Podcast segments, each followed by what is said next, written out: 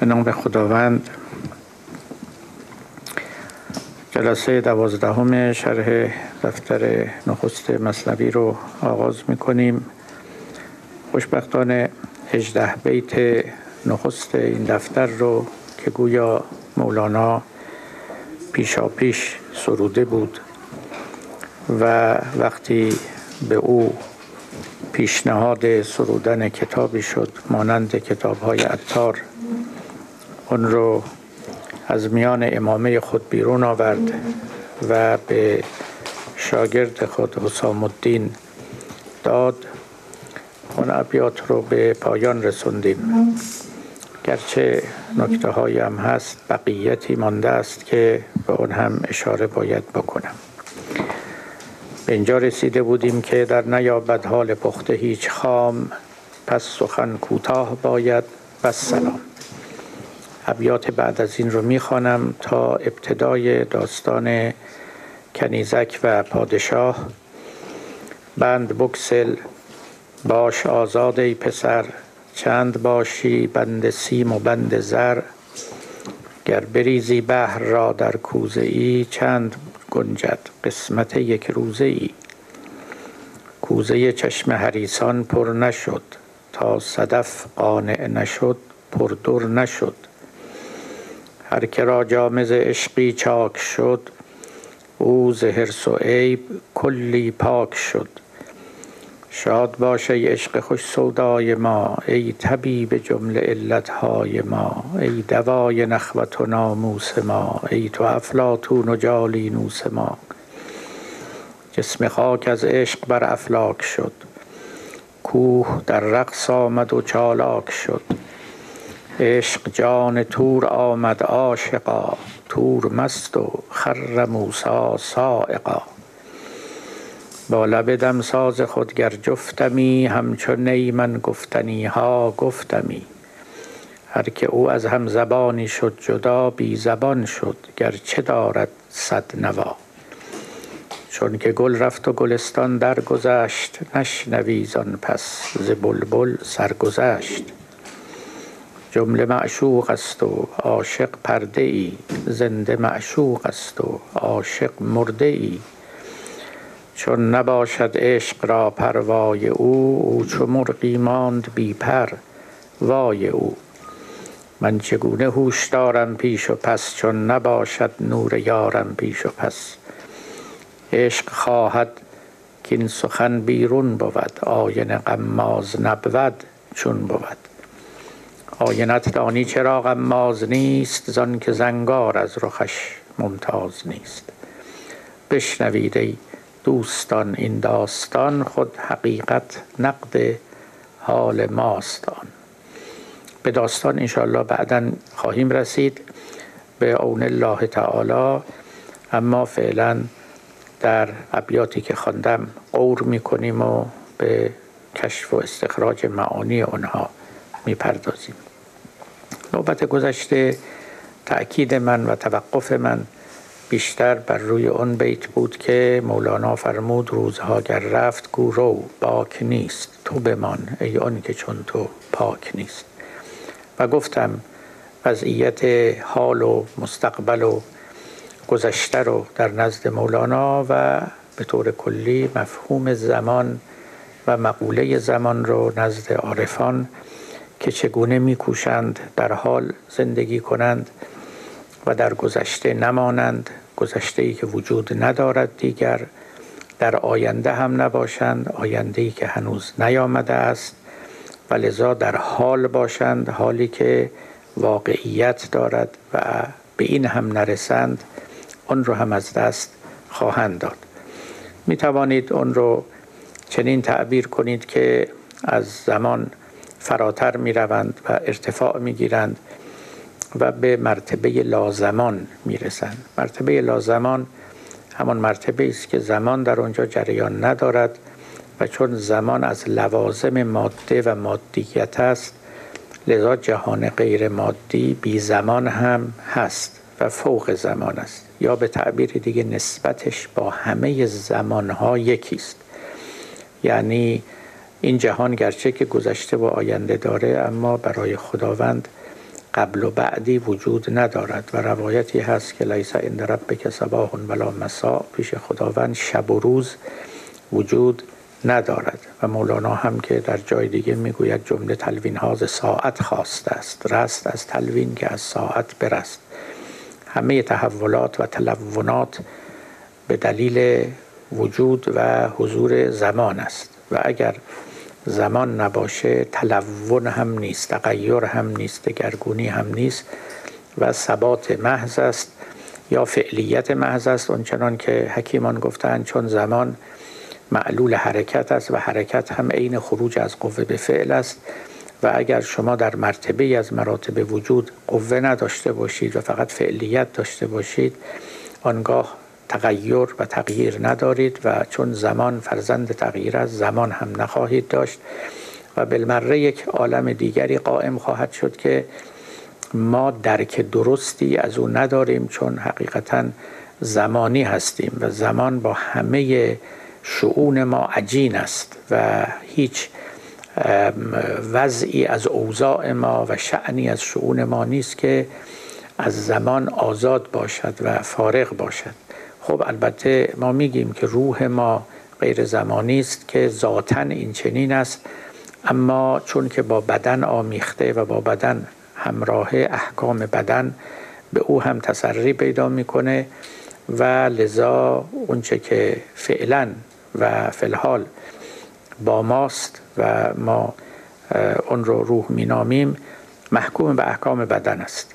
و لذا ما احساس می‌کنیم که مثلا در ساعت دو فلان چیز رو دانستم. در ساعت مثلا دیروز فلان چیز رو دیدم. خب حکیمان معتقدند که همه این ادراکات در یک سقع ماوراء ماده صورت می‌گیره که بی زمانه. اما برای ما گویی که چنین است که در جایی و در زمانی وارد اون عالم می شود و اونگاه جاودان می ماند البته جهانی که زمان نداره جاودان هم هست هم ازلی است هم ابدی است. و ازلی و ابدی به معنای زمان بی سر و بی ته نیست بلکه به معنای بی زمانی است. یعنی وقتی که میگیم خداوند ازلی و ابدی است معنیش نیست که از اولی که زمان بوده بوده و تا آخر زمان هم هست. نه معنیش اینه که فراتر از زمان است و زمان بر او نمیگذرد. به تعبیر دیگه خدا پیر نمیشه. عمر پیدا نمی‌کنه و همچنین از همه موجودات ما ورای طبیعی مثل ملائکه مثلا اینا پیر نمیشن و اینکه گفته می شود همه آدمیان در بهشت جوانند و جوان میمانند برای همین است که در بهشت هم زمان وجود ندارد. لا یرون فیها شمسا ولا زمهریرا اونطوری که در قرآن هست. بهشت ببخشید خورشید در بهشت وجود نداره. سرما نیست گرما نیست فصول مختلف نیست. گذشت سال و ماه و هفته و روز و زمان نیست و لذا آدمیان و کسانی که بهشتیان هر کی می‌خواد باشه ملائکن هوریا هستن بهشتیان هستن مؤمنین هستن هر که در اونجاست اینا سنی ندارن و عمر نمی کنند و به همین سبب هم همیشگی و جاودانن چون من دیدم بعضی ها میگن تو بهش آدم حوصله سر میره. خب حالا یه روز دو روز یه ماه یه سال یه قرن. هی بشینه میوه بخوره هی فلان. بعد آخرش چی؟ قرنی نیست سالی نیست ماهی نیست. یک جور دیگری است که به حال اون جور دیگر رو باید بریم ببینیم. ولی هرچه که هست اگر به بهش راهمون بدن ولی هرچه که هست از این جنس نیست. با این جهان نباید قیاس بکنید. به قول مرحوم الله سبزواری فل جمله دنیاویت نمیماند. یعنی هر چی که متعلق به این دنیاست اونجا نیست. یک ماهیت دیگری داره. خب من بیشتر نوبت گذشته بر این قصه زمان و گذشت زمان تأکید کردم و اینکه مولانا می‌گفت که باکی نیست. روزها گر رفت گورو باک نیست. اگر گذشت اگر عمر رفت اگر هر چیز دیگری سرمایه دیگری از دست رفت رفت اما جبران شده از تو بمان ای اون که چون تو پاک نیست. و بعد این بیت رو هر که جز ماهیز آبش سیر شد هر که بیروزی است روزش دیر شد. اینم از ابیات خیلی لطیف و عمیق مولاناست. ببینید می‌گوید که جاهای دیگه مولوی این رو داره. میگه ماهیا هیچ وقت از آب ملول نمیشن. برای اینکه آب عین بقایشونه عین جانشونه. می‌گوید که عشق واقعی همین جور چیزی است. آدمی ملول نمیشه سیر نمیشه از او. چیزهایی که میاد و جزو وجود شما میشه مقوم جان شما میشه و به شما هویت و شخصیت میبخشه این ملالاور نیست. ملالاور چیزی است که بیرون از شماست. جزو جان شما نشده. حالا شیرینی می‌خورید میوه می‌خورید نمی‌دونم فیلم نگاه می‌کنید هر کاری می‌کنید که ابتدا براتون لذت آوره ولی رفته رفته حوصله شما رو سر می‌بره ملولتون می‌کنه و باید به چیز دیگری بپردازید تا رفع ملال بشه. یا اینکه به اصطلاح ناهوشیاری و بیخودی پیشه کنید. یعنی به قول مولانا ننگ خمر و بنگ بر خود می نهند کسی خمری بخورد شرابی بخورد بنگی بکشد. تا از این عالم قافل بشه. اصلا نه فکر شادی باشه نه فکر غم باشه به کل ذهنش پاک بشه از این مقولات. اما تا وقتی که در حال هوشیاری و بیداری است بالاخره چیزها ملال میارن. یک چیزهایی هستن که اصلا ملال نمیارن چون دوگانگی وجود نداره بین اونها و بین وجود شما. این همون حرفی است که اینجا مولانا می‌ذاره و بعدا وقتی که وارد مسئله عشق میشه که این رو دیگه به بست تمام میگه که انشالله خواهیم رسید. هر که جز ماهی ز آبش سیر شد. اونایی که ماهی صفت نیستند از این آب سیر میشن. شما هر هم شنا دوست داشته باشید بالاخره از آب سیر میشید. مگر اینکه ماهی باشید که به قول مولانا ماهیان را نقد شد از این آب نان و آب و جامه و دارو و خواب.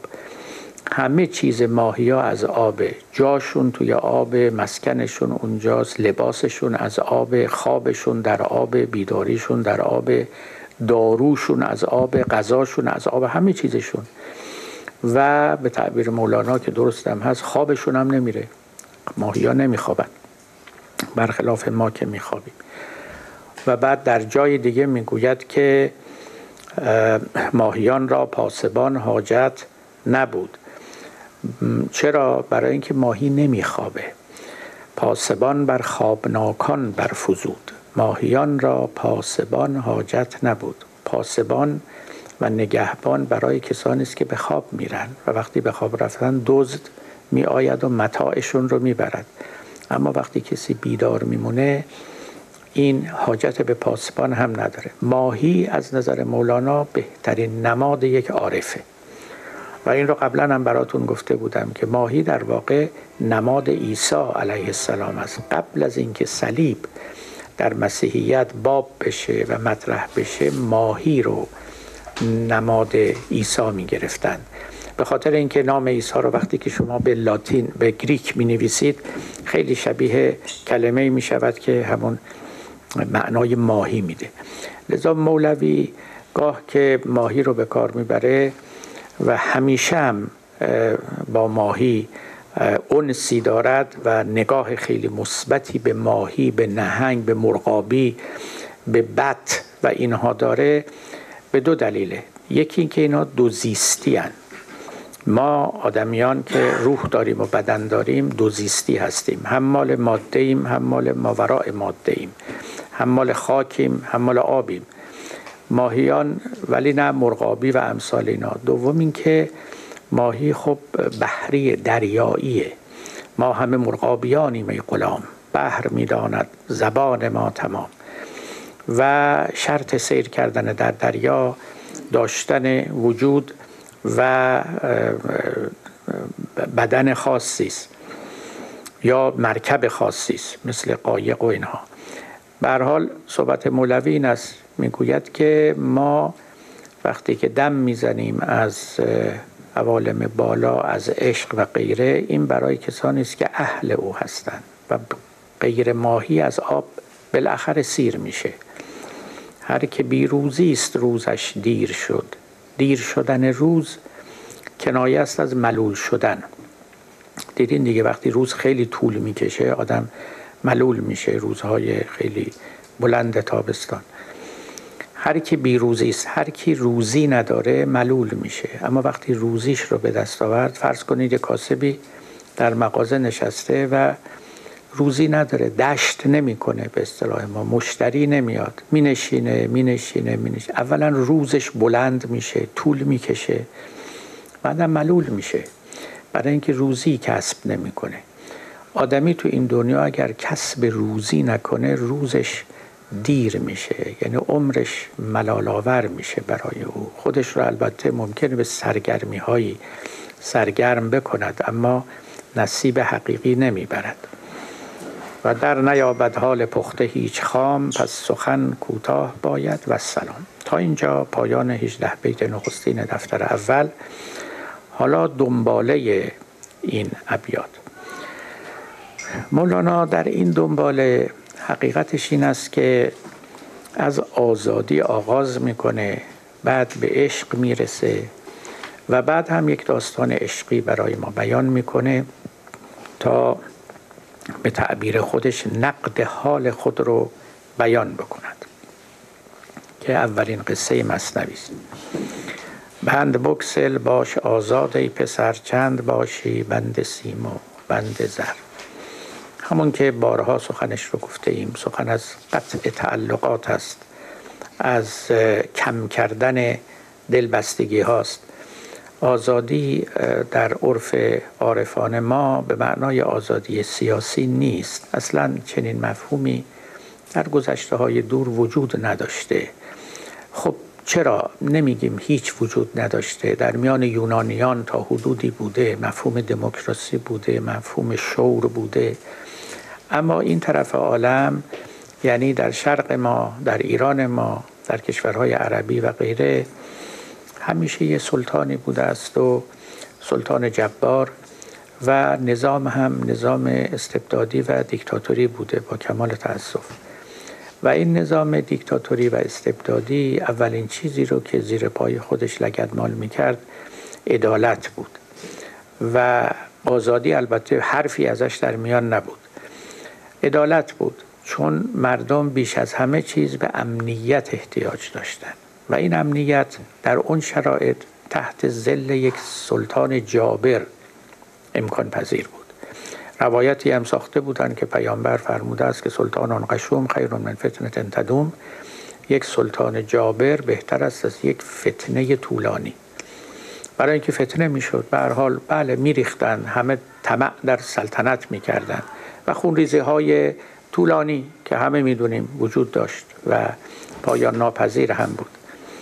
اما آزادی اصلا سخنی ازش در میان نبود. برای اینکه آزادی جزو حقوقه و مفهوم حقوق خب متولد نشده بود. مفهوم حقوق به معنای خیلی فربه او که از سه چهار قرن پیش تو مغرب زمین آمد میان مسلمان ها و شرقی ها اونچنان که باید مطرح نبود. در عوض آزادی درونی بیشتر مورد بحث قرار می گرفت آزادی بیرونی همین آزادی های سیاسی است که می‌دانیم آزادی از به تعبیر بعضی از فیلسوفان به تعبیر آیسای برلین فریدم فرام چون در بیشتر موارد آزادی آزادی از است یعنی آزادی از موانع. کسی جلوی من رو نگیرد دهان من رو نبندد به من دستور ندهد. این موانع رو از پیش پای ما بردارید. این می شود آزادی از. و عمدتا هم مردم وقتی سخن از آزادی میگن آزادی سیاسی آزادی به معنای رفع موانع است آزادی از است. اما همونطور که فیلسوفان هم گفتن ما یه آزادی در داریم. یعنی اینکه آدم از درون خودشم آزاد باشه. کافی نیست که یه مستبدی بیرون شما نشسته باشد و به شما فرمان بده یا مانع ایجاد کنه. می‌تواند این مستبد درون شما برود و زنجیر از درون بر دست و پای شما بسته بشود. و لذا اجازه فکر کردن به خودتون ندید. یک تعصبی فیلمسل در درون شما بنشینه. یک اعتقاد دگمی در درون شما بنشینه یا بدتر از اونها صفات رزیلهی در زمیر شما بنشینه که مانع پیشرفت فکری شما بشه. خب ببینید بدترین چیز همین تکبر آدمی است خودخواهی آدمی است. آدم خودخواه خودخواهیش اجازه نمیده که حتی زیر بار دلیل بره زیر بار برهان بره. ممکنه آدمی دشمن خودش رو قبول نداشته باشه یا مثلا یک حاکم جابری رو قبول نداشته باشه. اما گاهی هست که زیر بار حقیقت هم نمیره زیر بار دلیل هم نمیره. و خداییش بیشتر آنچه که در جهان میگذرد از این نوع دوم است. یعنی اون جبارهای درونی اون ما رو اقربها اون قل و زنجیرهایی که دست و پای ما رو بستن و اجازه نمیدن که ما در مقابل حقیقت سر خضوع پایین بیاریم و تسلیم بشیم. من براتون گفتم این مطلب رو که غزالی وقتی که دوران متکلمی او و شاگردی او نزد امام الحرمین جوینی تمام شد و از مناظره با این و آن توبه کرد او از شاگردان بسیار تیز زبان ابوالمعالی بود. امام الحرمین بود. و وقتی که امام الحرمین به اینجا و اونجا می‌رفت او رو به علاوه همراه با یه شاگرد دیگرش به نام کیا حراسی می برد و اینها در مجالس مناظره شرکت می‌کردند و کمک به استاد می‌کردند که حریف رو منکوب کنند. یک بار ظاهرا اینها نرفته بودند و امام الحرمین به اصفهان رفته بود. اصفهانی هم در پیچیده بودند با امام الحرمین. و او رو زمین زدن و محکومش کردند و او نتوانست چنان که باید پاسخ اون معترضان رو در مناظره بده. و چنان که نوشتند آمدن و به او گفتن که اون دو تا سگه هاری که همیشه همراه بودن کجان؟ اونا پاچه می گرفتن و تو رو یاری می‌دادند تا این بار به تنهایی شکست خوردی. اون دو تا سگه هار اون کلاب زاریه به قول اونا یکیش غزالی بود یکیش همون کیای حراسی بود. ما خیلی از کیای حراسی و اون یه شاگرد دیگر امام الحرمین که الان یادم نیست اطلاع چندانی نداریم. خب غزالی بعدا آمد و, شد آنچه که شد. بعدها تجربه های خودش رو در باب مناظره غزالی در کتاب احیاء العلومش آورد. تکرار نمی کنم. تکرارش ملال غزالی وقتی که از نظامیه بغداد گریخت و متنکرن به نحو ناشناس رفت به طرف بیت المقدس و به شام و به فلسطین و اردن. اون زمان و به زیارت قبر خلیل رفت یعنی حضرت ابراهیم و دیگران و بعد از ده سال برگشت و دوباره به توس رفت. و بعد سلطان سنجر رو دوباره دعوت کرد برای اینکه بیاد و در نظامیه نیشابور تدریس کنه در پاسخ سلطان نوشت که وقت من رو نشورانید من عهدهایی با خدا بستم بر سر تربت خلیل. یکیش این بوده که به دیدار هیچ سلطانی نروم. و دومیش هم این بوده که من با هیچ کس مناظره نکنم.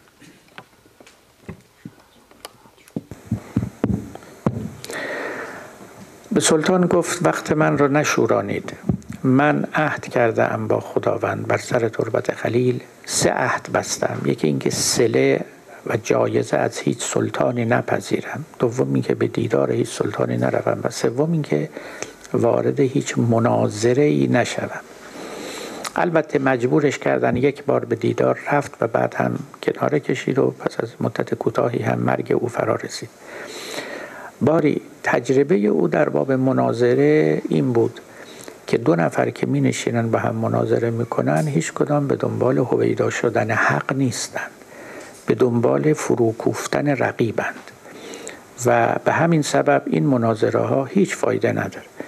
گفت اگر من که با دیگری مناظره می‌کنم ببینم که حق بر زبان رقیب من جاری شد من محال است که تسلیم حق بشوم. میگم حق او بگه و بعد من تسلیم حق بشم. معناش اینه که من تسلیم او شدم. من زمین خوردم. لذا آبروی حقیقت برود اما آبروی من نرود. این اصل اصلی است در مناظرات. این که کنار گذاشت و دیگه مناظره نمی‌کرد. و چرا مناظره نمی‌کرد؟ به همین دلالی که گفتم که آدمیان تا به دلیل نیستند. دنبال حقیقت نیستن دنبال یه چیزای دیگن که به طور کلی این رو غزالی در احیاء العلوم داره میگه به طور کلی مردم طالب جاهن. جاه مقام قدرت پاور همین که امروز هم. این جاه یه وقتی که از طریق ثروت حاصل میشه یه وقتی که قدرت سیاسی خب اینا خیلی آشکاره اما انواع قدرت های دیگه هم داریم. انواع رفعت طلبی های دیگه هم داریم. من اگر بخوام مثلا همین حرف خودم رو سوار کنم بماستونم به هر حیله ای این یک جور قدرت طلبی است که بگم من هیچ حریفی نمی‌تونه در مقابل من بیسته.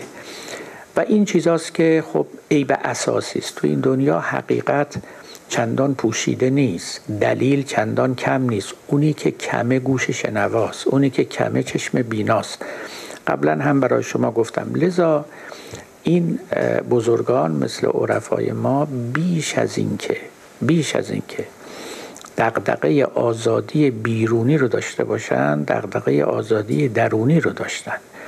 می‌گفتن آدمی از درون باید آزاد باشه و عمر خودش رو مصروف باز کردن قل زنجیرهای اخلاقی و رضائل از دست و پای خودش باشه اون وقت حتی لازم نیست شما برای او دلیل بیاری. حقیقت راحت خود رو به او عرضه می کند حقیقت در دل او می نشیند اون نور از درون او می تابد و واقعا اینطوریه. ما علال اغلب آماده دیدن یا پذیرفتن حقیقت نیستیم. چون به یه چیز ما بر می‌خوره و لازم میاد که ما چیزی رو عوض کنیم چیزی رو ترک کنیم. و نمی‌خوایم این رو. این خودخواهی ما هجابی است بین ما و حقیقت. اما وقتی کسی درونش رو پاکیزه کرد گفت جارو بزن به خانه سپس میهمان طلب. ما جارو نزده میهمان می‌خوایم مهمینام انقدر به قول مولانا متکبرن نمیان. گفت رفعتی دارند و کبری چون شهان چاکری خواهند از اهل جهان. تا ادبهاشان به جاگه ناوری از زیارتشان چگونه برخوری گفت اونا از شما چاکری می‌خوان. بعد خاضع باشی در مقابل حقیقت تا حقیقت بیاد. در غیر این صورت فرار می‌کنه از شما. یه قصه ای داره مولانا در دفتر پنجم از یک حیث به بحث ما مربوطه. بعد نیست بگم می‌گوید که کسی بود مدت ها دریوزگی می‌کرد. و آداب سلوک معنوی رو به جا می آورد. بالاخره به او گفتند که دیگه نوبت دریوزگی گذشته و تو در خانت باید بنشینی و افراد بیان پیش تو اگر سوالی دارن اگر حاجتی دارن با تو در میان بگذارن. بعد مولانا می‌گوید که این شخص چنان شده بود که حاجات افراد رو می‌دید و می‌دانست بدون اینکه فرد حاجتمند حاجتش رو با او در میان بگذاره. مثلا فرض کنید بنده 500 تومن قرض داشتم و می‌رفتم پیش او که به من کمکی بکنه. نگفته می‌فهمی. دست می‌کرد زیر دوشکش و 500 تومن به من می‌داد. می‌گفت بفرما. یا مثلا سوال نکرده می‌دونه سوال من چیه. می‌گفت اینم جواب سوال شما. بعد از او پرسیدن که آقا شما چجوری اینا رو می‌فهمی؟ از کجا می‌دونی من چه سوالی دارم یا چه حاجتی دارم؟ گفت آسونه. خیلی هم اسرارآمیزش نکرد نگو وحی میشه و اینا. گفت نه خیلی آسونه. راهش اینه مکانیزمش به اصطلاح امروزی ها اینه. من این خانه وجودم رو به قول او جارو زدم همه خس و خاشاک و گرد و قبار رو همه رو ریختم دور. صاف صاف هیچی توش نیست. همین که تو میای یه دفعه من می‌بینم یه عکسی یه فکری یه تصوری در من پدید اومد. من می‌دونم این مال من نیست بس مال توه. من یه دفعه می‌بینم یه فکری یه سوالی من پیدا کردم. می‌دونم این سوال من که نبود. من این آینه زمیر رو چنون سیقل زدم چنون صافی و پاک کردم عکس تو در من میتابه میفته و لذا من می‌فهمم که تو می‌خوای این سوال رو بکنی. من می‌فهمم تو می‌خوای با من این خواسته رو این خواهش رو در میان بگذاری. منم جواب تو میدم. و این درسته و یعنی عده‌ای هستن که به اصطلاح اشراف بر زمائر دارن. یعنی زمیر شما رو می‌خونند می‌دانند در دل شما در فکر و ذهن شما چه میگذره. یک چنین وضعی است. حالا گاهی این هست که دو نفر خیلی به هم نزدیک میشن روحن. همون که مولانا به شمس می‌گفت چه نزدیک از جان تو به جانم که هر چیزی که اندیشی بدانم.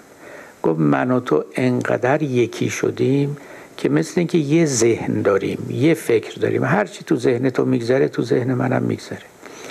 یا اینه یعنی از فرط قرب قرب عاشقانه اتحادی حاصل می شود بین دو نفر که درد این درد اوست فکر این فکر اوست. باز قصه دیگری مولانا داره دیگه که وقتی مجنون خناق گرفت حالا امروز میگن خناق یعنی دیفتری به اصطلاح ما و به حال طبیب آوردند و, و مطابق طب اون زمان گفت باید رو فستش کنیم این رگش رو بزنیم. و جناب مجنون هنگام رگ زدن آه و فقان رو برداشت. به او گفتن که ما تو رو یک عاشق صبور می شناختیم. تو در بیابانها با ددان با درندگان زندگی می کردی. چطور شد یه زخم نشتر تو رو اینقدر به قوقا و فقان واداشت؟ گفت چی؟ گفت مجنون من نمی ترسم زنیش. صبر من از کوه سنگین هست بیش لیک از لیلا وجود من پر است. این صدف پر از صفات اندر است. ترسم فساد چون فستم کنی نیش را ناگاه بر لیلی زنی. من کیم لیلا و لیلا کیست؟ من ما یکی روحی من در دو بدن. گفت نه والا من از این نمی‌تونم من میترسم یه آسیبی آفتی به او برسه چون من او یکی شدیم اصلا. زخم به من برسه زخم به او خورده. من شاد بشم او شاد میشه. او شاد بشه من شاد میشم. واقعا تو عالم انسانی این اتفاقا می‌تونه بیفته و یعنی محال ندونید این رو. و اونچه که مولانا در نسبت خودش با شمس میگه درسته. اونچه که لیلا مجنون نسبت به لیلا میگه درسته. حالا بگذاریم از اینکه مجنون لیلا افسانه ای بودن یا نبودن. اما اصل این مطالب ممکن وقوعه اینا همه آزادی درون است. اینا همه پاکیزگی و تهارت درون است که چنین می‌کنند اتفاقی که در جهان جدید افتاده این است که به آزادی درون کاری ندارن فقط سراغ آزادی بیرون رفتن. اتفاقی که در جهان قدیم افتاده بود اونم نه همگان عرفا و علما. به آزادی درون بیشتر می آزادی بیرون رو کاری نداشتن و به اون نمی پرداختن اصلا تئوری براش نساخته بودن. حد اکثر می‌گفتن از قدرت و از ثروت کناره بگیرید تا مبتلا به آفاتشون نشید. این حد اکثرش بود که اجره ها را دار در برف فراق هین مکش او را به خورشید عراق. تا فسرده میشه بود اون اجتهاد رحم کم کن نیست از اهل سلات خب اجده ها رو در برف در خورشید عراق نبر و در برف فراق نگهدار یعنی بگذار این خواهش های تو اینا خفته بمانند افسرده و یخزده بمانند. اگر بیدار بشن تو رو پاره پاره می‌کنن. حالا آیا این دوتا رو با هم میشه جمع کرد؟ دیگه حالا قصه همین است. آزادی درون و آزادی بیرون. ما فضا رو در بیرون چنان کنیم که آدمیان فرصتی فراغتی داشته باشند برای اینکه به درون خودشون بپردازن.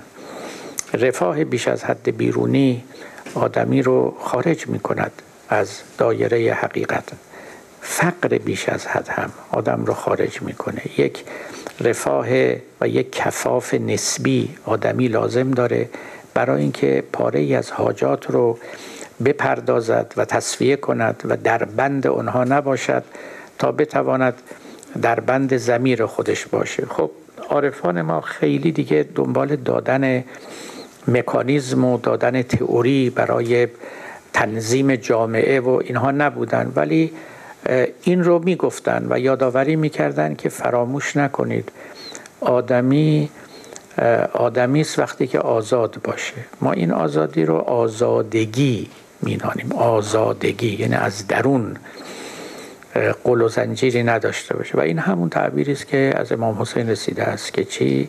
لم یکن لکم دین فکونو احرارا فی دنیاکم. اگه دین ندارید آزاده باشید. نه اینکه لاعقل آزاده باشید نه از آزاده باشید. و این آزاده بودن واقعا معادل دینداری است. برای اینکه دین هم اومده آدم آزاده بشن.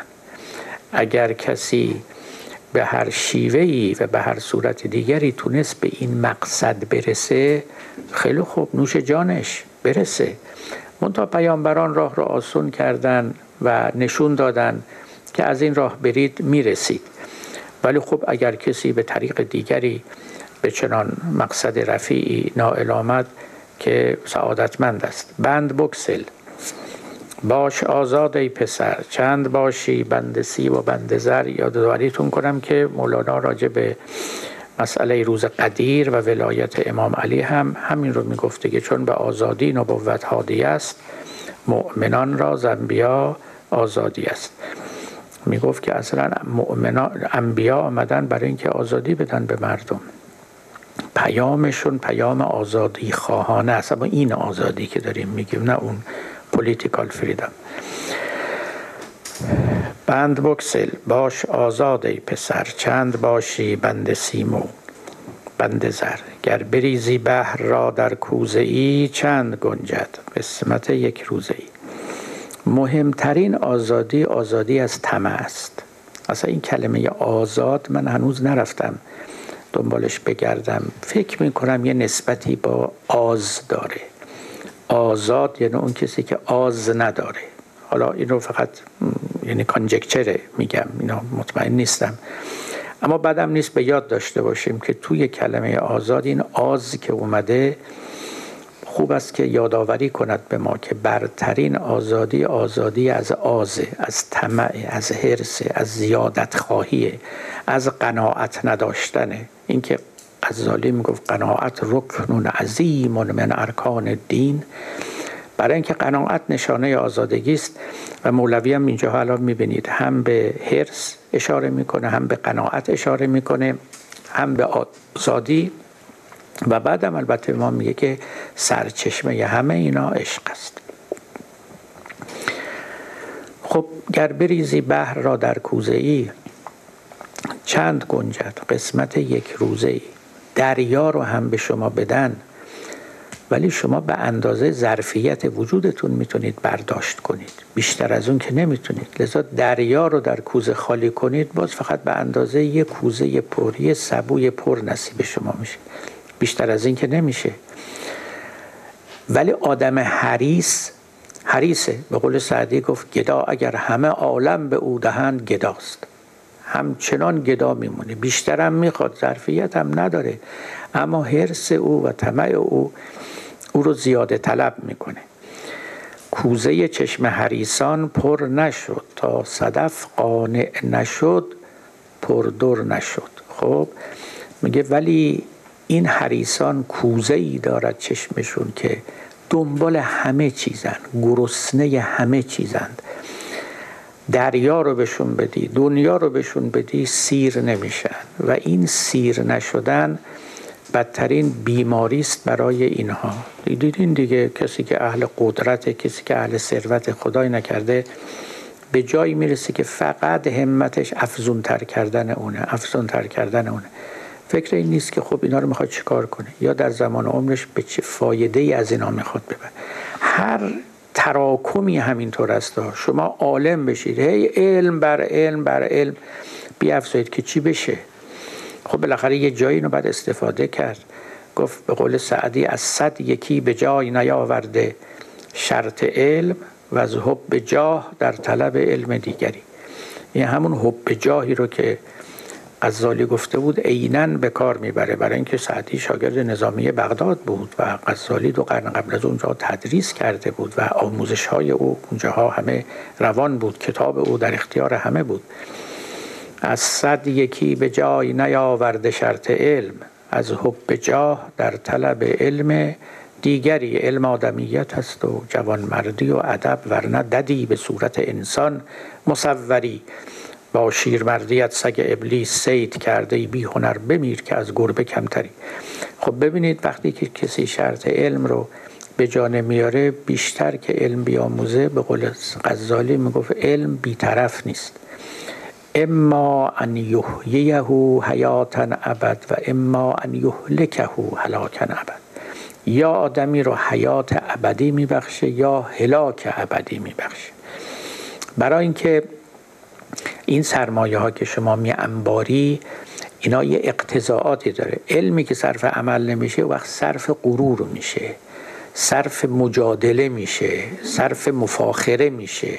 همون چیزهایی که جزو آفات علم برمیشمارند. یعنی همین خود غزالی دیگران. علم همیشه چیز مفیدی نیست. فکر نکنید آدم هرچی داناتر و این محفوظات بیشتر داشت این خیلی بهتره. قول مولوی جایی میگه میگه از پی این عالمان زوفنون گفت ایزد در نبی لا یعلمون.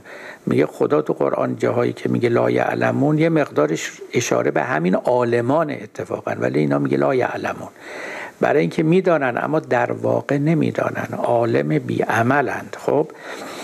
و مظلمه علم رو می‌کشن. به جای اینکه برکتش رو ببرن فایدهش رو ببرن مظلمش رو به دوش می‌کشن از پی این عالمان زوفنون گفت ایزد در نبی در نبی یعنی قرآن. لا یعلمون.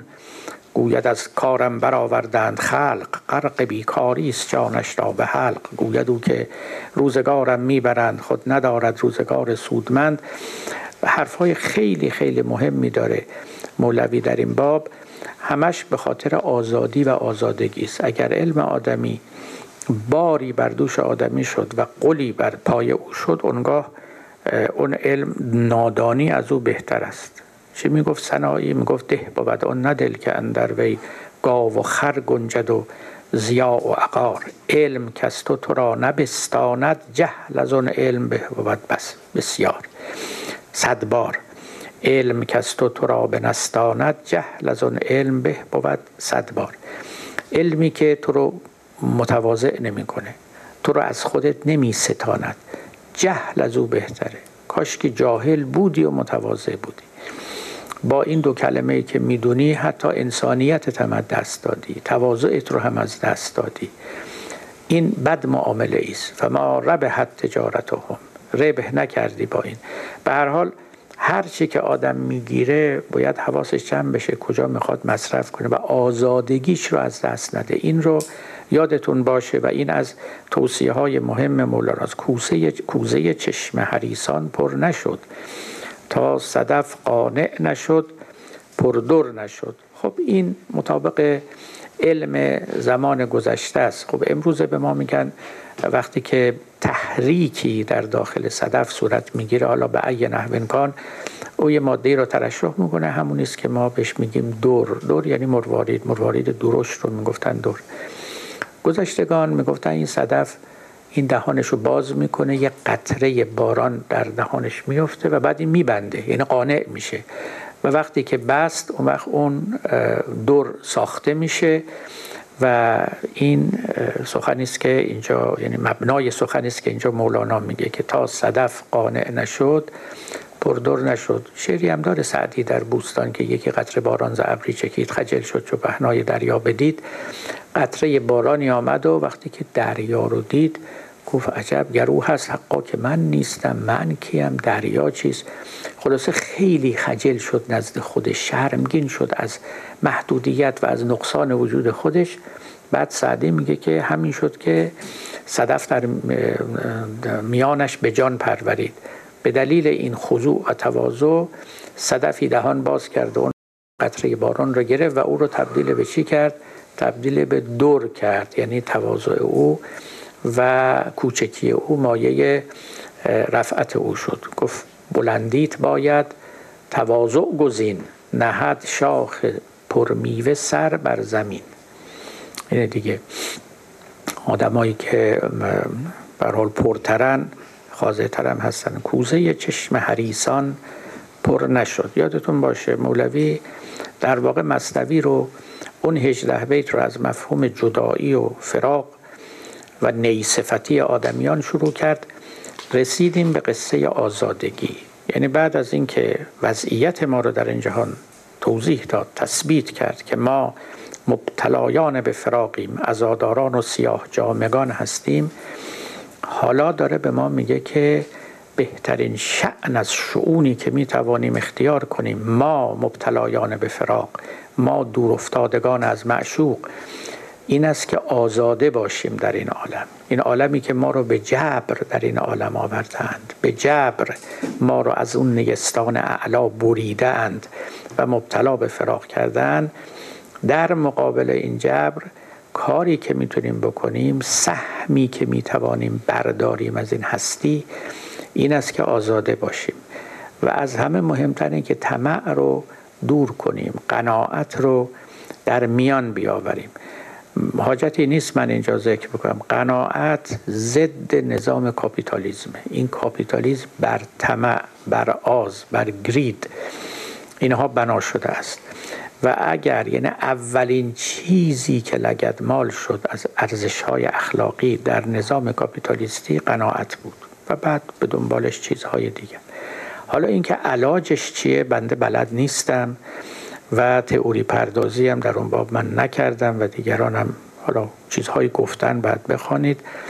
اما حقیقتش این استش که این دنیای قناعت این نظام قناعت کش که می‌شناسیم که آدمیان را همه را در یک رقابت نفسگیر گرفتار کرده که عرق ریزان می‌روند و بیشتر عرق میریزند تا بیشتر بتوانند عرق بریزند. می‌دوند تا وقت داشته باشند که بیشتر بدوند. همینه چیز دیگری نیست. یعنی مقصد دیگری بر این مترتب و متصور نیست. و همین که کسی از بازی کنار می‌کشه نابود شده دیگه. این بازی چنین شما رو میدواند. جایی هم برای قناعت و برای اکتفا و کفاف و اینها باقی نگذاشته و خب البته آفات بسی بیشتر از این هم داره. چجوری میشه اون ارزش فوق العاده والا رو به جهان برگردوند و یه زندگی که آسودگی درونی و ایمنی بیرونی بیاره فراهم آورد و طبیعت رو سالمتر نگه داشت و اون رو توفاله نکرد. نسلهای بعدی رو هم براشون نصیبی باقی گذاشت. هوا رو آلوده نکرد آبها رو آلوده نکرد زمین رو آلوده نکرد. نمی‌دونم باید به حال اقلای قوم به فکر اینها باشن. ولی مسیری که ما داریم میریم مسیری است که آشکار است که این این مرکب با این سرعتی که داره میره ته دره خواهد افتاد. شاید هم تقدیر الهی اینجوری بوده که زندگی آدمیان به اون شکل خاتمه پیدا کنه. خب توی این مسیر جبری که ما گرفتار شدیم به جبر ما رو آوردن از جایی به جبر در دل این نظام جبار قناعت کش افتادیم. یه کار می‌تونیم بکنیم که آزاده باشیم. اقلا در درون خودمون این آزادگی رو برقرار بکنیم. تا حدودی میشه از این چیزهایی هم باید بگذریم. البته نمیشه. همه چیز آدم با هم بخواد. این هم فراموش کنید. همیشه باید یه چیزی بدید تا یه چیزی بگیرید. باید از چیزی کاست تا به چیزی افزود. این اینطوره دیگه. یعنی یه جور principle of conservation در اینجا هست که یه جا اگر شما گرفتید یه جای دیگه باید بدید. اینا داد و ستد این چنینی صورت می‌گیره.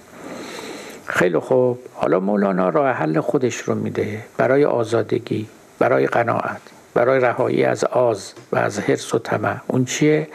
هر کرا جامز عشقی چاک شد او ز حرس و عیب کلی یعنی به طور کلی کلا پاک شد. یا او ز حرس و جمله عیبی پاک شد. این نسخه نیکلسون اینه ولی نسخه بهتر و درستتر همون است که اول خوندم.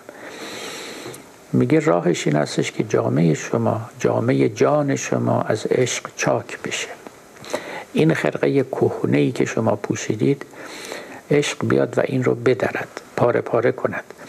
و خودش به شما یک خرقه یک جامعه نو هدیه کند. اون رو بپوشید. از اینجا به بعد شما انسان دیگری خواهید شد. مهمترین صفت شما سیرچشمی است و سیرچشمی. ببینید این رو مولوی بارها گفته. در همون اون غزل بسیار مشهورش که مرده بودم زنده شدم گریه بودم خنده شدم دولت عشق آمد و من دولت پاینده شدم. میگه زهره شیر است مرا دیده سیر است مرا جان دلیر است مرا زهره تابند دیده سیر است مرا. این یادتون باشه. این حرف اصلی مولاناست یعنی یکی از اوصاف مهم و والایی که عاشقی به آدم میده که آدم رو سیر می‌کنه. دیگه چیز دیگه نمی‌خواد. یعنی دیگه طمع نداره. گرسنه نیست. سیر سیره. بی جهت روی این انگشت نمی‌گذاره. این این رو شما تو سعدی نمی‌بینید. این, این, این وصف رو در حافظ نمی‌بینید. یعنی به این نکته مهم متفتن نشده بودن. مولوی در باب ایمان هم همین رو میگه. میگه مثل یه غذای چربه. که شما بخورید دیگه اشتها به هیچی نداری. پر پری توپ توپی شما دیگه هیچی. ذات ایمان نعمت و لوتی است هول. لوت هول یعنی غذای فوق العاده چرب و سهمگین. ای قناعت کرده از ایمان به قول. ای کسی که از ایمان فقط به قول ایمان به کلمه ایمان قناعت کردی خب معلوم سیر نیستی. اون قول که انرژی نداره هیچی نداره. خودش رو اگر بخوری بچشی و تقضیه کنی می‌بینی که دیگه به هیچ چیز دیگه احتیاجی نداری. اینکه مولانا می‌گوید که مؤمنان باشد که اندر جزر و کافر از ایمان او حسرت خورد. معناش همینه. میگه مؤمن یک شعنی داره وصفی داره که کافرها حسرتش رو می‌خورن. میگن کاش که ما یه ایمانی مثل ایمان او داشت چرا؟ نه به خاطر اعتقاداتش و اینکه در ذهنش چه میگذرد خدا یکیست خدا ستاست هست نه به خاطر اوصاف انسانی که پیدا کرد. یکیشی که سیره. اصلا گرسنه نیست.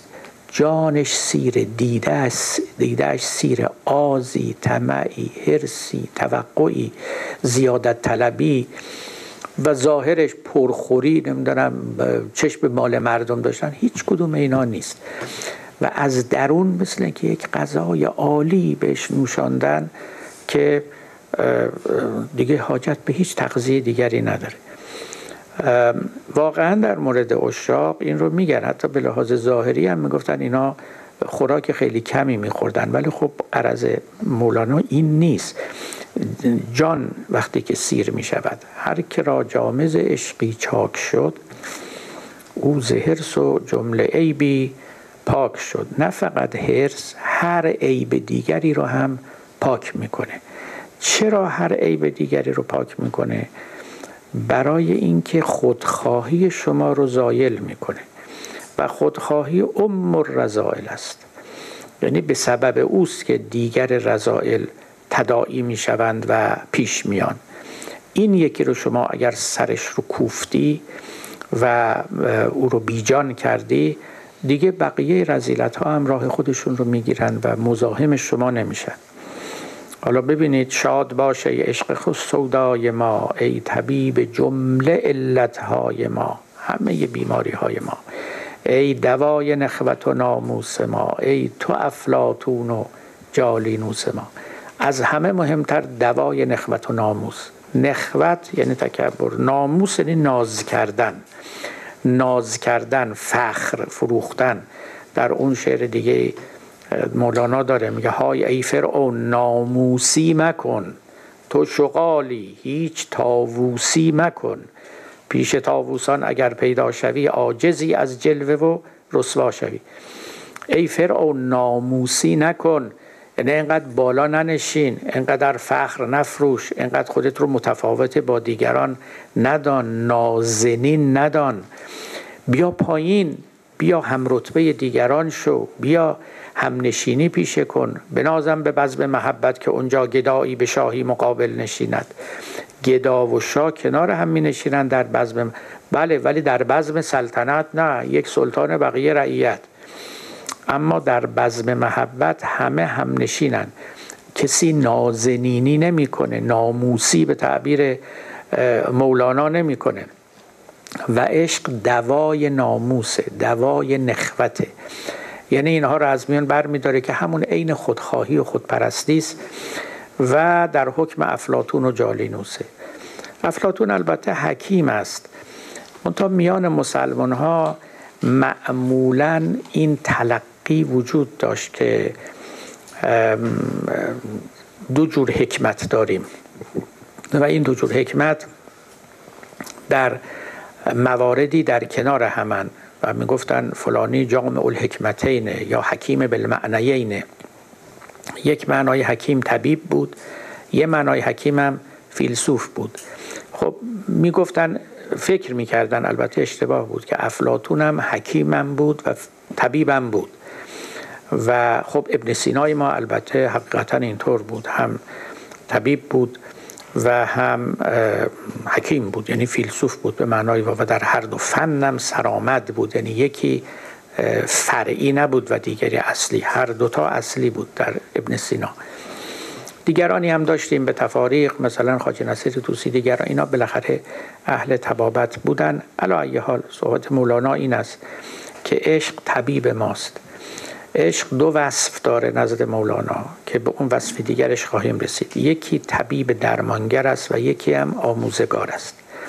هم به ما چیزها یاد میده مکتب عشق که درس آموز است نکته آموز است. هزار گونه ادب زان ببخشید هزار گونه ادب جان ز عشق آموزد که آن ادب نتوان یافتن به مکتب ها در مکتب عشق چیزایی شما یاد می‌گیرید درسایی می‌گیرید که در جای دیگه پیدا نمی‌کنید. حافظ چی می‌گفت؟ مرا تا عشق تعلیم سخن کرد حدیثم نکته هر محفلی بود.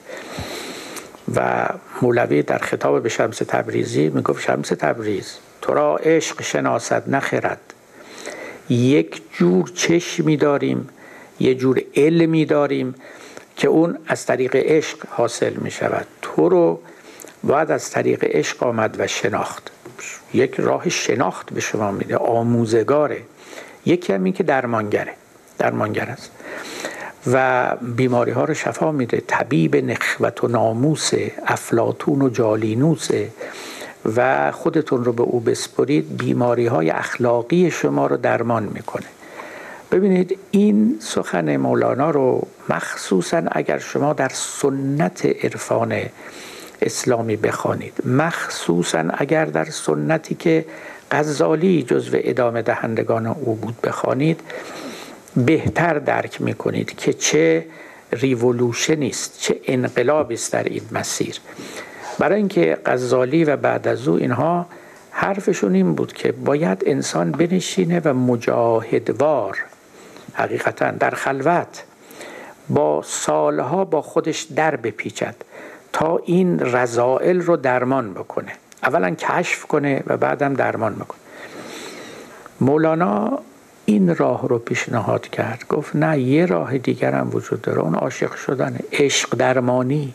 عشق درمانی. بهترین نامی است که برای این میشه گذاری این اگر بیاد همه اونا رو مثل یه اسیدی که میریزی زوب می‌کنه و از بین می‌بره. بلیچ.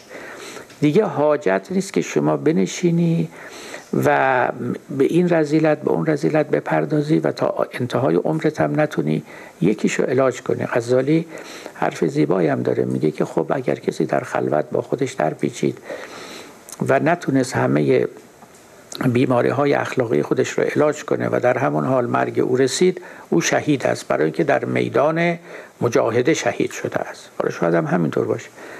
اما مولانا یه راه آسانتر که نه ولی مطبوعتری به شما نشان میده. گرچه که این راه مطبوعتر مقدار زیادش به اقبال بستگی داره به بخت بستگی داره. لعب معکوس است و فرزین بند سخت هیله کم کن. کار اقبال است و بخت. این رو هم میگه. با همه این احوال میگه ولی اگر نصیب کسی شد این حل المسائل است. این مثل یه وجود نجسی رو که ببری در آب کر و بیاری بیرون پاک پاک میشه دیگه. اون روش های دیگه آب قلیله. هی اندک اندک بعد بریزی این عضو رو اون عضو رو هی به تدریج تمیز کنی پاک کنی. ولی این یکی یه استخره. یه شیرجه می‌زنی در او حالا یا خودت می‌زنی یا هلت میدن. ولی مولانا میگه خیلی وقت آدمی رو هل میدن. و اونگاه دیگه شما بخوای نخوای پاک و پاکیزه میشی. تاهر میای بیرون همه اندام ها شسته شده تاهر و زندگی تازی رو در پیش می‌گیری. ولی هرچه هست این عشقی که این خاصیت رو داره. یک گرمای کوره است. این هم تعبیر دیگری است که مولوی در جان من کورست و با آتش خوش است. کوره را این بس که خانه آتش است. جان من کوره عشق است. یا عشق کوره است که جان من در او قرار گرفت. این حرارت فوق العاده زیادی که این کوره عشق پدید می آورد همه این فلزات مزاحم رو ذوب می‌کنه و دور میریزه و از بین میره و دوباره شما خالص مثل طلای خالص میاید از کوره بیرون. همه این تمثیلات رو داره برای اینکه به ما بگه که من یه روش تازه پیدا کردم. این روش تازه رو هم به تجربه پیدا کرده بود نه در کتاب ها خوانده باشه. و این همون روش تازه است که در واقع مصنوی رو عشق نامه می‌کنه. این هم نکته است که من همیشه عرض کردم و شما از من شنیده اید که چرا و بهترین وصف برای مصنوی چیست؟ خب عشق است دیگه. و بعد هم باز هم براتون گفتم که به حال قرآن رو از این حیث در نسبت با مصنوی می‌توان خشیت نامه خوند برای اینکه در اونجا بیشتر بر خشیت و حزن تأکید می رود و در اینجا بر عشق و شادی. به تعبیر خود مولانا که در بزم خدا غمگین نشاید. ما وقتی پیش خدا میریم و در بزم خدا می نشینیم اونجا غمگین نباید باشیم. بگو با دل که گرد غم نگردد. از زیرا غم به خوردن کم نگردد. خب هرچی بخوری بیشترم میشه گرسنه ترم میشی لذا اصلا دنبالش نرو و غم نخور. شاد باشه عشق خوش سودای ما. خوش سودا نیکلسون در ترجمه انگلیسی این متن خوش سودا رو به خوش معامله ترجمه کرده است. عشقی که خوش معامله است یعنی وقتی که با او شما طرفید حق شما رو تمام کمال می‌پردازه کم فروشی نمی‌کنه بیشترم میده اینا. من یه وقتی دفتر اول دانشگاه هاروارد که بودم یه قراردادی داشتم که تصحیح کنم ترجمه نیکلسون رو و پیشنهادایی دارم. بدم و دادم. دفتر اول رسیدم که این کار رو بکنم.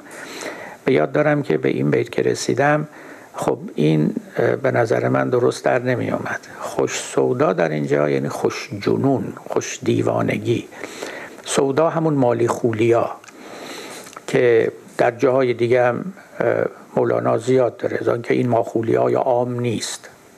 طب را ارشاد این احکام نیست. گر طبیبی را رسد زینسان جنون دفتر طب را فرو شوید بخون این جنون این سودا این سودا هم همون اصطلاح طبی گذشته است دیگه. چهار مزاج بود. مزاج سوداوی صفراوی دموی بلغمی.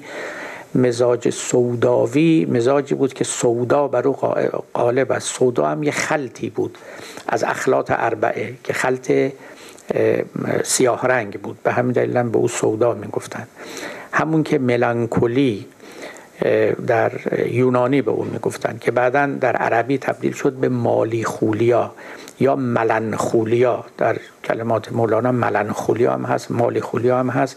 به حال جنونه می‌گفتن این خلط سودا تا حدی که متوازن و موزون باشه نیکوست اما از حد خودش که فراتر بره و اون اخلاط دیگر رو زیر دست کنه و او غالب بشه بر اونها جنون بر آدمی غالب میشه. عشق رو از انواع جنون میشه مردند گذشتگان. گفتن برای اینکه عقل تعطیل میشه و شخص عاشق دیگه عاقل نیست. به همین دلیل اسمش رو سودا هم می‌گفتن. یعنی دیوانگی. مولانا همونو داره میگه. میگه تو دیوانگی هستی جنونی اما خوش جنونی هستی. یک دیوانگی شیرین هستی.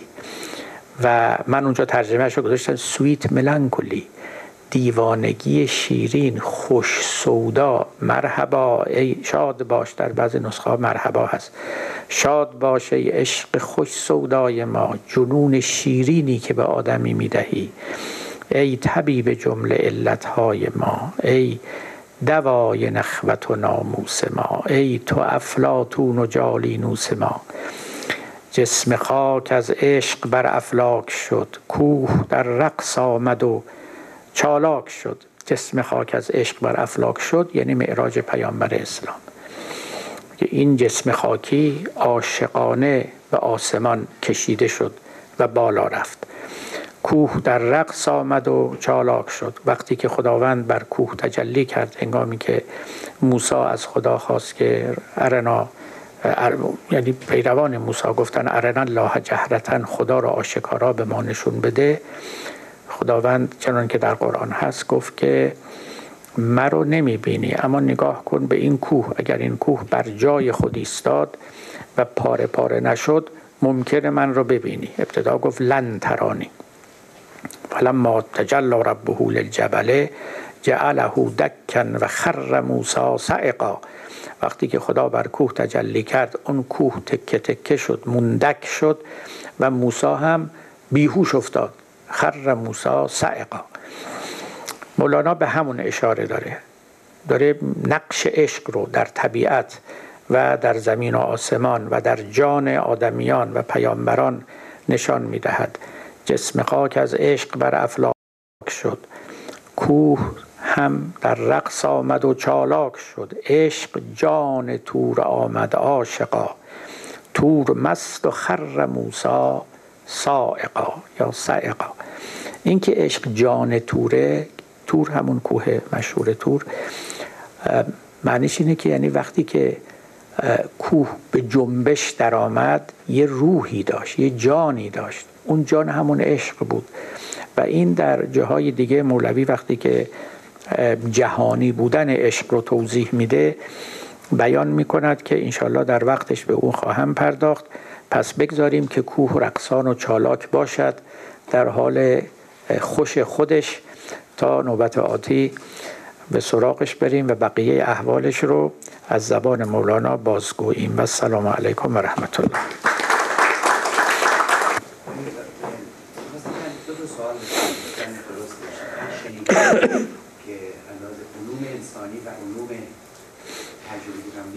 یونسکو صد ساله اخیر رو آلبرت اینشتین رو rank داده به عنوان man of century.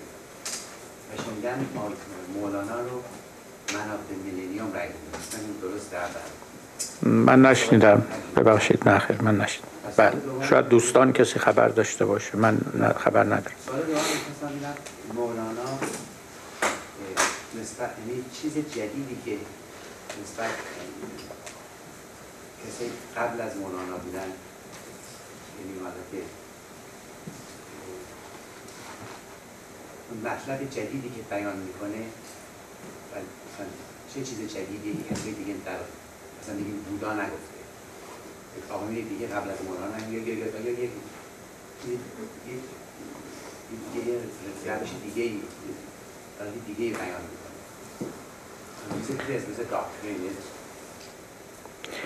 حالا ببینید بخواه این سوال شما یادم بخواد جواب بده باید همین دیگه تمام مصنوی رو بذاره وسط و بگه کجاش. ببینید مثلا در بودیزم عشق به این قوت و قلزتی که در مولوی هست نیست. نمیگم منافات داره با مکتب اونا فرق داره این دو مطلب ولی یه وقتی شما یه جایی رو یک چیزی تأکید می‌کنید و اون رو محور و کلید کل اون منظومه خودتون قرار می‌دید. در یه جای دیگه می‌تونه فرعی باشه. در من البته متخصص بودیزم نیستم اطلاعاتی دارم عمومی ولی در همون حد اطلاعات من مولوی خب نوآوری های زیادی داره نسبت به پیشینیان خودش. یه بارم اینجا اشاره کردم توی سخنانم شایدم بیش از یک بار که احتمالا از اون مکتب هم برداشتهایی داشته است. یعنی چیزهایی رو استفاده کرده و در کلام خودش گنجانده و آورده. اما فراتر رفته. از هم ببینید مهم همینه دیگه. مولوی آدم تجربیه. این, این خیلی مهمه. از این حیث با بودا مشابهت داره. اینا تجربی بودن. اینا آدمای کتابی نبودن که بگیم تو کتابا یه چیزی خونده بودن یا معلمشون چیزی یادشون داده بود و میمدن می‌گفتن. حالا بر او چیزی بیافزه یا نیافزن آدم های تجربی بودن. و وقتی اینجوریه هیچ دو تجربه مشابه نیست. تجربه ها همیشه متفاوتن با هم. حالا ما از بیرون وقتی نگاه می‌کنیم شاید هم اشتراکاتی داشته باشه. اما واقعا اینا با همدیگه فرق دارن. فیلمسل اونجوری که ما می‌دونیم بودا معلم نداشت. خودش معلم خودش بود. یعنی پیش هر کسی رفت چیزی از او نیاموخت. و پس از مدتی تمرین و, و ریاضت فهمید که انبانش هنوز توهیست و به جواب مسئلهش نرسید. تا نهایتا خودش به تعبیر خودش به روشنایی رسید. اما مولانا خب فرق داشت از این حیث. تجربه بودیزم متافیزیک نداشت در حالی که تجربه مولانا مسبوق به یه متافیزیک فربه و ستبری بود. و بسی چیزهای دیگه. لذا اینا بینشون تفاوت هست و مولوی از همون ادوات و ابزارهای فرهنگ خودش استفاده کرده تا حرف خودش رو بزنه. برخلاف یعنی بودا خب فرهنگ خودش رو استفاده می‌کرد. لذا تفاوتاشون کم نیست. نوآوری های مولانا هم خیلی زیاده که در یه بحث تطبیقی البته باید نشون داده بشه. من نمی‌تونم اون بحث تطبیقی رو بگم چون اون لنگش که بودا باشه من اطلاع کافی ندارم حقیقتش.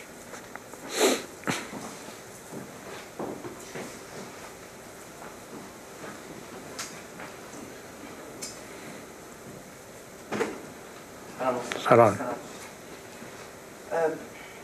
یه سوال من در مورد این چند نکته اخیری فرمودین در مورد سودایی بودن و جنون. و سوال من که در واقع آیا مثلا کانشسنس یک عارف با کانشسنس یک انسان معمولی متفاوته؟ آیا یک کانشسنسی شبیه به جنون داره یک عارف؟ و آیا تعمیق کیفیت عارفانه تعمیق توانایی جنونه آقای دکتر شما می‌تونید توضیح بدید.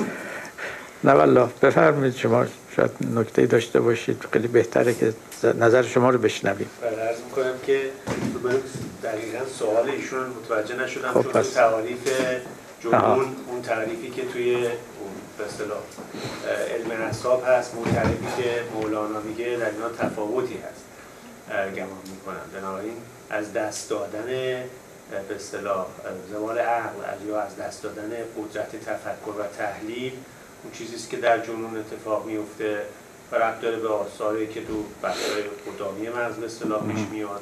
در حالی که در اون عشق به اصطلاح عارفانه به اختیار اون فرد کنترلی که اون ساختارهای عصبی که به اصطلاح منطق رو و تحلیل رو به دست دارن کنار گذاشته میشه به اختیار فرد کنار گذاشته میشه و در واقع به اختیار ساختارهای دیگه در میاد. اون دستگاه های تحلیلی و نه اینکه از دست میره بلکه تسلیم میشه برده میشه و بنابراین در این دو تا تفاوت در اینجاست یکی از دست میره. و یکی به یه معنی به دست بخش دیگری از سازمان عصبی میفته و اون با اختیار و با تمرین و ممارست فرد عارف هست. بنابراین از این نظر فرق داره و حالا منظور ایشون از جنون چی بود من مطمئن نیستم. توضیح خوبی بود از ایشون بنده استفاده کردم. حالا اگه من می‌خواستم بگم این اصطلاحات رو یا در این به حال چارچوب علمی نمی‌تونستم بگم. ولی این رو عرض می‌کردم که خب از نظر عارفان دو جور جنون داریم. یه جنون دون العقل داریم یه جنون فوق العقل داریم. یعنی یه وقتی که کسی هنوز به عقل نرسیده یا حالا اغلب داشته ولی از دست داده به حال زیر عقله. اما یه وقتی کسی روی بالای عقله و فوق العقل جنون فوق العقل یعنی از عقل عبور کرده و عقل رو تو مشت خودش گرفته و به یه پله برتری رفته به تعبیر ایشون به اختیار خودش این کار رو کرده. این دوتا با هم دیگه خیلی فرق داره. و مال عرفا از این نوع دومه.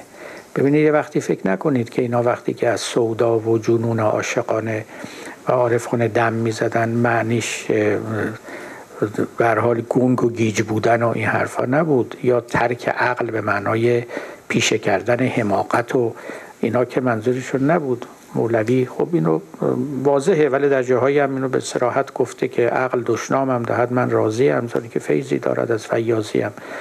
من اگر عقل به من دشنام بده من خوشحالم. یه احمق حلوا نهد اندر لبم من از آن حلوای او اندر تبم. ما با این بحث عشق در مقابل عقل که می‌کنیم معلوم منظور اون نیست که حماقت رو می‌خوایم تقویت بکنیم. یک چیز دیگری است. حالا اینکه تو ساختارهای مغزی و عصبی چه اتفاقاتی میفته اون رو نه مولانا می‌دونست نه بنده ولی لابد اتفاقاتی اونجا میفته دیگه که به حال اینجوری ها میشه. بله.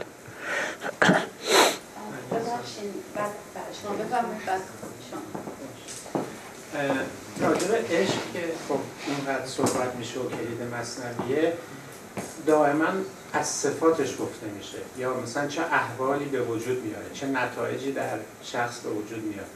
هیچ جا مولوی از خود ذاتش صحبت کرده که خودش بالاخره چیه؟ به خصوص وقتی که منصوب می‌کنیم عشق الهی. حالا عشق زمینی باز آدم یه تصوری ازش داره. ولی یعنی چی؟ که مثلا عارفی عاشق خداوند باشه. حالا مولانا حقیقتش اینه که عشق رو غیر قابل تعریف می‌دونه. یعنی معتقد است که این چیزی نیست که شما بتونید اون رو به لفظ یا به مفهوم درارید و بیان کنید. این جزو خصلت هاشه حالا اگر به فرضم میومد و می‌خواست تعریف بکنه بعد خودش می‌گفت با این تعریف شما به جایی نمی‌رسید. یه جا فقط یک تعریف داره به قول شما. اونجایی که ذاتش رو می‌خواد بگه میگه عشق محبت بیکران است. همین. در محبت بیکران تمام محبت های جزئی و فرعی و محدود میشه گفت که یک درجه نازله و ناقصی هن اما خودش محبت بیکرانه. به همین دلیل هم محبوب بیکران میطلبد. محبت بیکران رو شما خرج محبوب محدود و کرانمند نمی کنید از اینجا در واقع پای خداوند بیکران در میان میاد که موضوع و متعلق محبت بیکران قرار می‌گیره. و این هم تازه تو اشعارش نیست. تو مقدمه دفتر دوم سوم مصنوی است که این حرف رو می‌زنه که عشق محبت بیکران است. بیش از این نمیگه به ما. و اساسا سبکش هم این نبود که در این زمینه ها وارد تعاریف بشه یا ماهیت و حقیقت شی رو بخواد به ما بگه. حقیقتش از طریق همین اوصافش بیان کرده. من در تردیدم که به اینجا که رسیدیم دفتر عشق رو باز کنیم. اگر باز کنیم خیلی دفتر قطوری خواهد بود و بعد دیگه ما را از راه رفتن باز میداره. یا به همین اندک ها فعلا اکتفا کنیم قدری پیشتر بریم بر کنار ساحل نمونیم. باز در یه مناسبت دیگری اون وقت به عشق بپردازیم که باید بپردازیم چون فر بهترین مفهومی است که شما در این کتاب پیدا می‌کنید و یه جایی تکلیف همین سوالا رو بعد البته معلوم کرد. تشکر از صحبت شما استاد.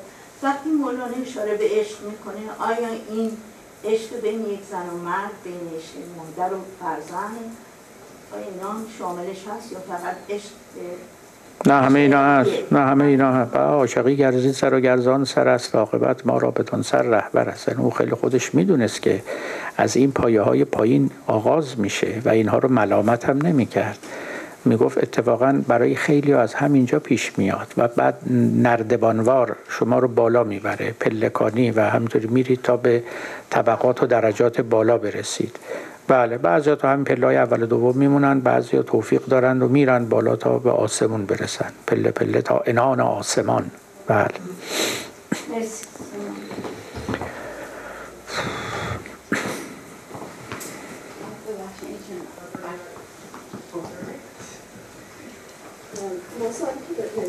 سوال مختلف این که این که میگید مربی هم خودش هم اذهان داشته که به اقبال آدم بستگی داره و اینا یکم عجیب نیستش که آدم ببین کتاب بنویسه هیچ راه حلی هم ارائه نده مثلا باز واقعا غزالی میگه خب شما ریاضت بکشین تا برسیم به یه چیزی ولی فقط در توصیفش حرف بزنه و بگه خب یه چنین چیزی یه جوابای خوبی میده و آدم هیچ راهی هم نداشته باشه که بالاخره اقبال شاملش خالص بشه یا نه. یکی که این همین عشقی که میگه مرحله مرحله داره دیگه. ولی این قراره آخرش این درمانگری هایی که می‌کنه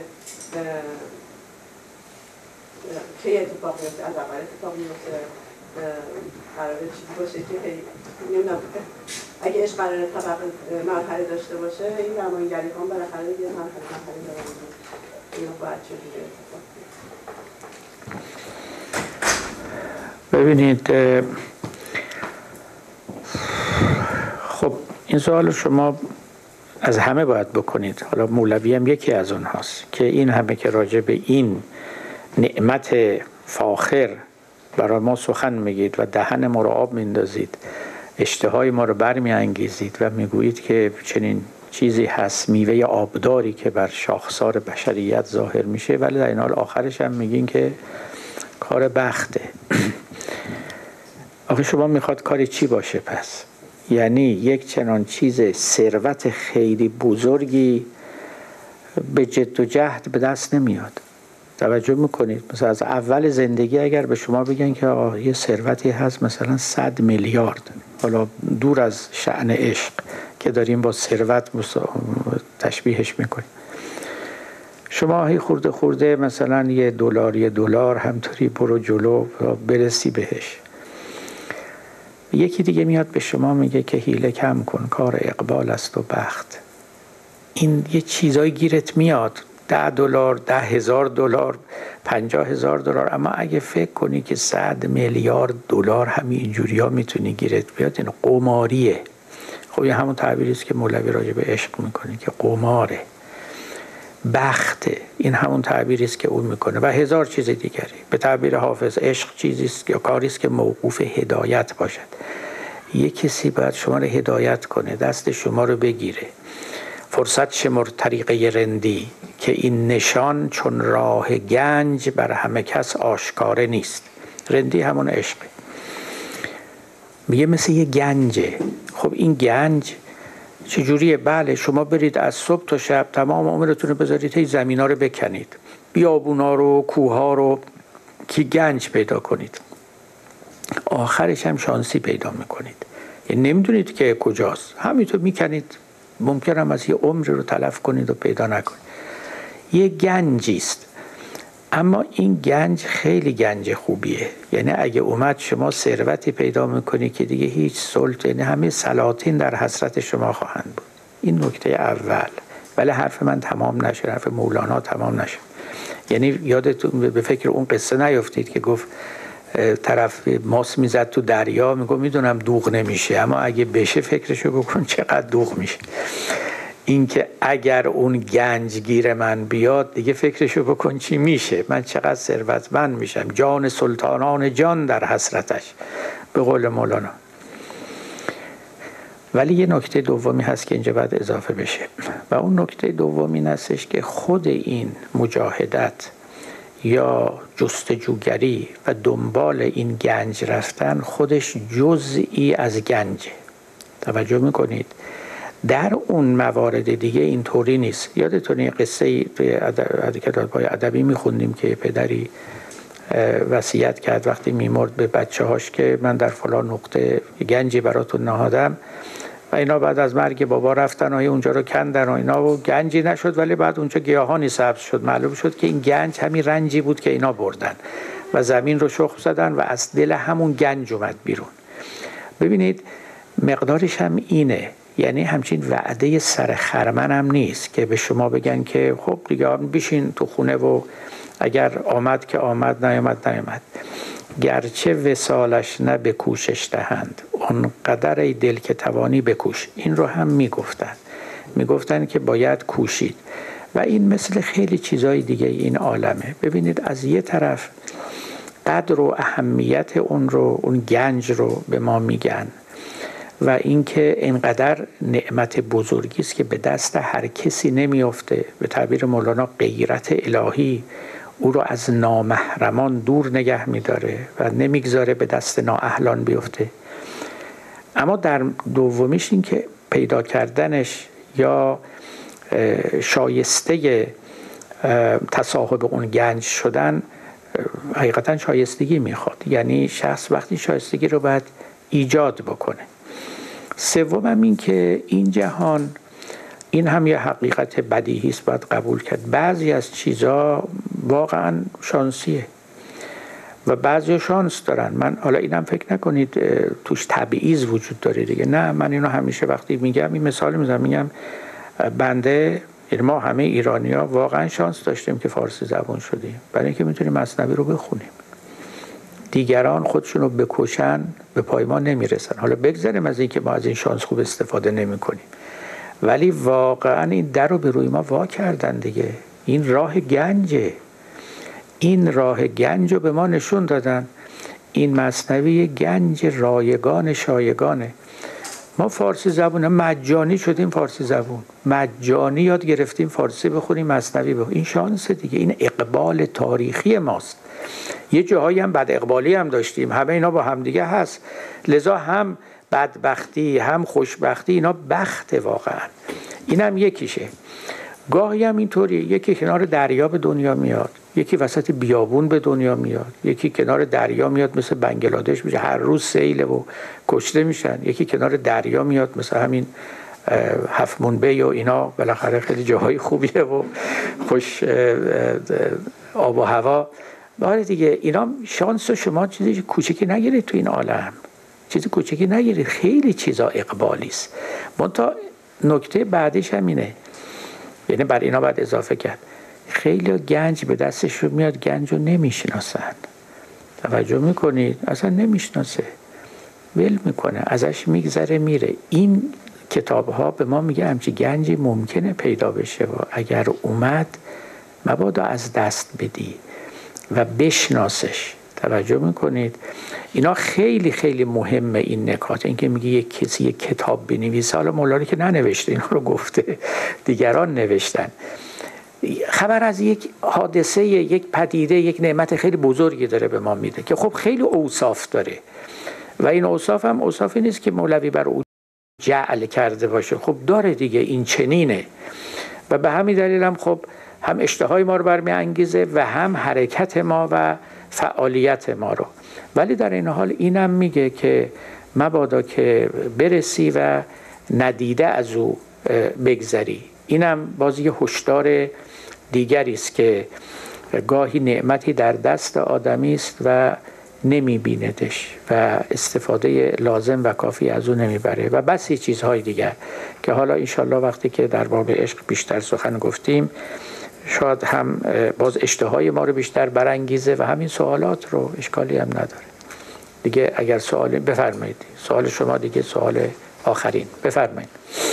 من سوال که این که شما اشاره فرمودین بهش این آیا ابزاری که باعث میشه که اون ایده سیر به وجود بیاد و آیا این با مسئله تسلیم که اشاره فرمودین مسئله تسلیم.